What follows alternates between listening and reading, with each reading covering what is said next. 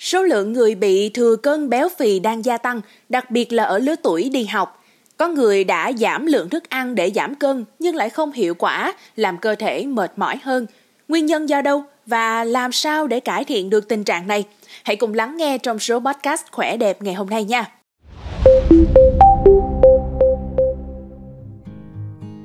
Theo bác sĩ chuyên khoa 2 Thái Văn Hùng, phòng khám tư vấn và điều trị giảm cân tại bệnh viện Nguyễn Tri Phương thành phố Hồ Chí Minh, thì béo phì đang là một căn bệnh gây áp lực cho kinh tế xã hội, tăng nguy cơ mắc các bệnh đi kèm liên quan đến béo phì, đặc biệt là đái tháo đường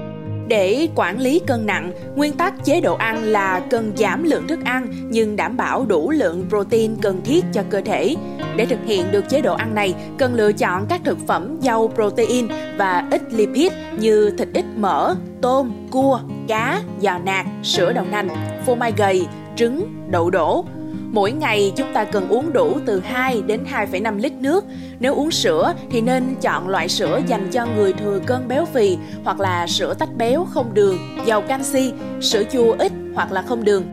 Về rau xanh và quả chín, chúng ta cần ăn khoảng 500 gram mỗi ngày và nên chế biến ở dạng luộc, nấu canh, làm gỏi hoặc là rau trộn salad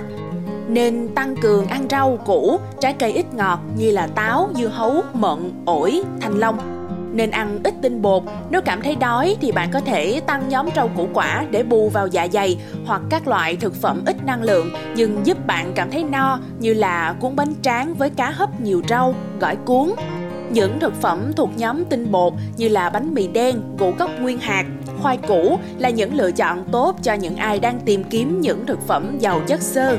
Tuy nhiên thì cần hạn chế sử dụng muối chỉ dưới 6 gram mỗi ngày và nếu có tình trạng tăng huyết áp thì chỉ từ 2 đến 4 gram mỗi ngày thôi. Khi ăn đủ vitamin và khoáng chất, cần đảm bảo không thiếu hụt các dưỡng chất cần thiết như là canxi, sắt và vitamin E, đặc biệt đối với những người ăn dưới 1.200 calo mỗi ngày.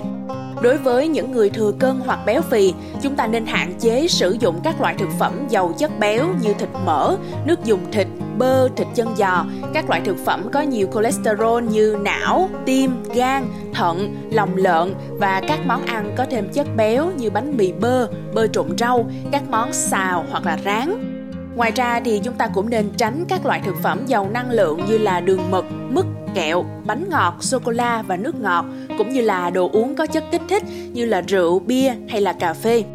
Bác sĩ Hùng cũng khuyên chúng ta nên ăn chậm, nhai kỹ, không ăn quá no và không nên bỏ bữa, đồng thời không để đói quá lâu vì như vậy sẽ dẫn đến việc ăn quá nhiều ở các bữa sau. Buổi tối thì chúng ta tránh ăn sau 20 giờ.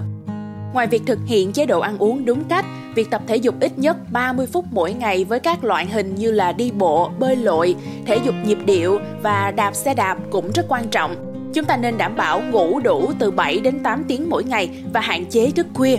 Cuối cùng, nên theo dõi cân nặng và đi khám sức khỏe định kỳ mỗi 3 đến 6 tháng để đảm bảo sức khỏe tốt nhất Cảm ơn quý thính giả đã lắng nghe số podcast này. Đừng quên theo dõi để tiếp tục đồng hành cùng với podcast Báo Tuổi Trẻ trong những số phát sóng lần sau. Xin chào tạm biệt và hẹn gặp lại.